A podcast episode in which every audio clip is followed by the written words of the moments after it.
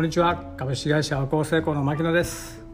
この番組では金型に関するお話和光成功に関するお話それとかですねナンバー5に関してのお話とかもさせていただきたいなと思っています。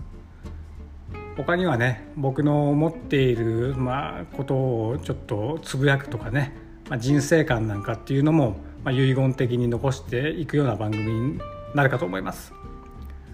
たまにはねあのゲストとか招いてあのいろんな人のお話も聞いていきたいな、うん、そういった番組になりますのでもし聞いてくれる人がいるならば是非ご視聴ください。よろしくお願いします。